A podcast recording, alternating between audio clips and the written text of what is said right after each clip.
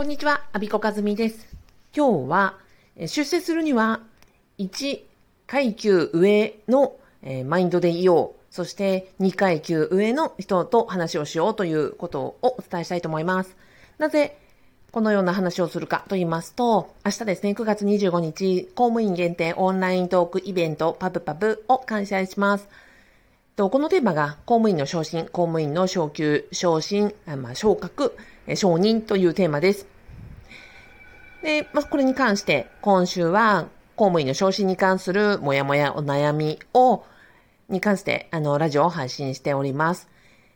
もし、あの、興味持ってくださいましたら、このラジオの説明欄のところに、パブパブのイベントページ、かい、あの、リンク貼ってありますので、ぜひご覧ください。今のところ、参加者さん、ゲストが6名、全国からですね、10人の、えー、現役公務員の幹事さん、女性、皆さん女性なんですけど、が、えー、来てくださり、そして私も入るので、まあ、おそらく10人は軽く超えるだろうなという見込みです。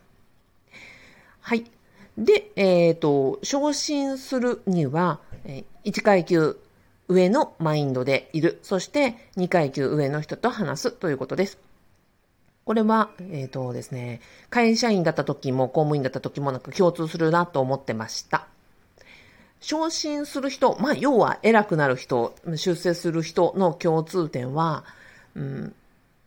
1階級上のマインドですでにいる人なんじゃないかなと感じております。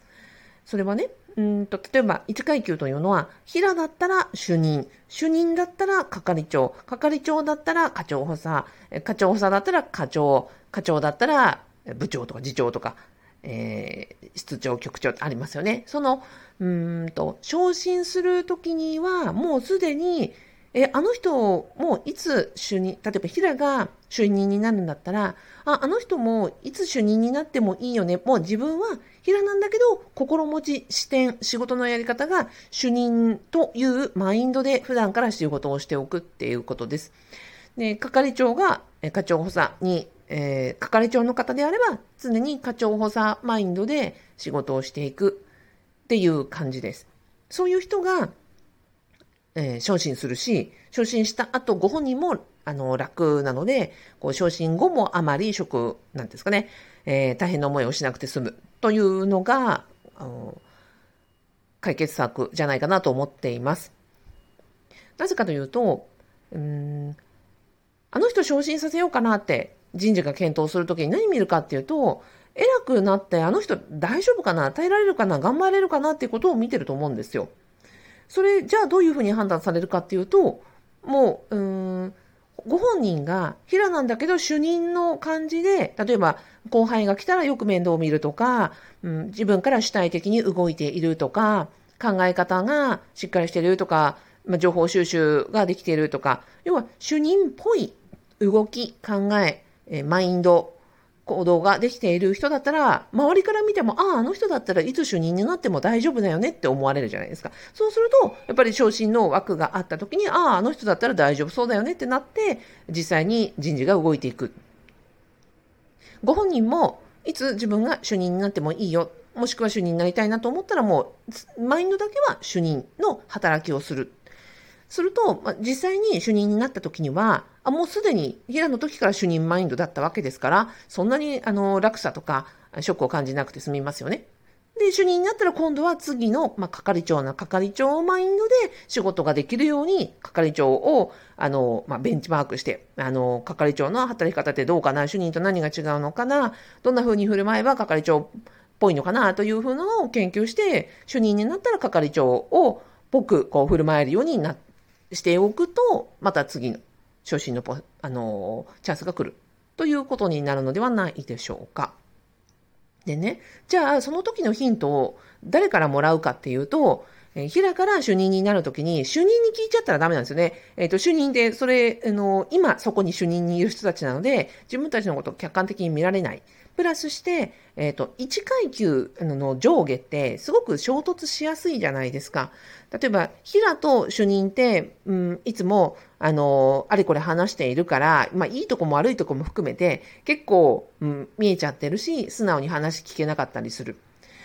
だけど、えー、平の人と課長ってお互いちょっと距離離れてるから、話聞きやすかったり、課長からも、なんか、あ、なんか若い、若手が自分に話しかけてくれたみたいなことがあって、よりこう、うん、なんか親切にというか、寛容に話をしてくれると思うんですよね。なので、もし、あの、その、うん、決済ルートをまたげという意味ではなくて、普段のコミュニケーションをするときがあったら、例えば、うん、私が平で、これから主任になりたくて、えー、上にあの話を聞くのだとすれば、主任ではなくもう一個上、まあ、係長とか、えっ、ー、と、課長補佐とか、そういうぐらいの人たちに、えっ、ー、と、何々さんは主任になられた時って、なんかどういうタイミングだったんですかとか、主任になる時にどんなこと勉強されたんですかとか、なった時どんなことを思ってたんですかとか、どんなことをすればよかったと思いますかとか、自分はこれからまあ主任になっていくと思うんですけど、えー、係長から見て、なんか、どこが、あの、もっと良くなればいいとか、ありますかね？みたいなことを、まあなんかこう、ざっくばらんな場所で聞いておくと、普段なかなか話さないけれども、全く自分のことを知らないわけではないという、この2二つの、あの、離れた関係。まあ、要は、うん、そうですね。子供、親、じいちゃんばあちゃんっていう世代があったとして、子供と親って普段毎日毎日顔合わせてるから、まあ、いいも悪いも近すぎて、お互いに素直になれなかったりする。だけど、子供が、なんか、あの、いろんなことを、じいちゃんばあちゃんの言うことだったら、なんかちょっと素直に聞けるっていうのはあると思うんですね。で、じいちゃんばあちゃんも、自分の子供である、その親世代とは、あの、いろいろ、ね、確執があったりとか、うん、まあ、親だからっていうのもあるけれども、孫になったらちょっとこう、またワンクッションあって、全然違うこと言ったりもするじゃないですか。なので、職場でも、その、親子関係ではなく、一世代、えー、またいでたコミュニケーションが結構大きなヒントになるというふうに思っています。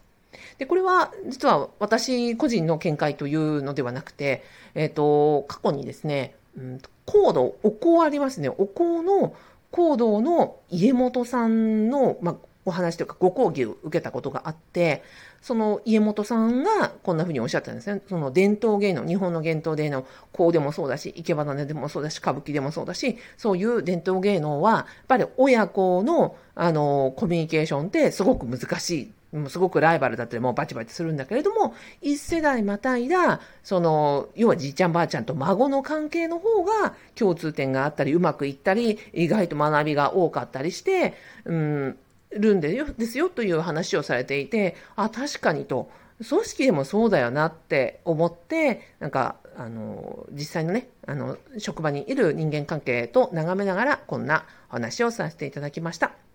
まとめますと、えー、昇進したい時には、もう1階級上のマインドで仕事ができるように、えー、しようということと、あそうすれば、おのずとチャンスはやってくるし、周りからもそんな風に見られて、えー、実際に昇進のチャンスがやってくるのではないでしょうかと。それから、昇進するにあたって、えー、心構えとかどんなことを身につけたらいいかというのは、直の、えー、上司ではなくて、もう一個上の人に聞いてみたらあの、新たな視点が得られるし、いいアドバイスが受けられると思いますというお話でした。最後までお聞きいただきありがとうございました。明日9月25日、えー、公務員の昇進に関するモヤモヤを語ろうという公務員、えー、オンラインイベントパブパブを開催します。ご興味いただきましたらば、ラジオのえー、説明欄からリンク飛んでいただいて参加費500円夕方4時から90分間です。えリアルタイムでご参加いただけなくてもアーカイブ配信しておりますので、えー、ぜひ、え、あなたとお話しできること、もしくは、あのご参加いただけることをお待ちしております。最後までお聞きいただきありがとうございました。アビコカズミでした。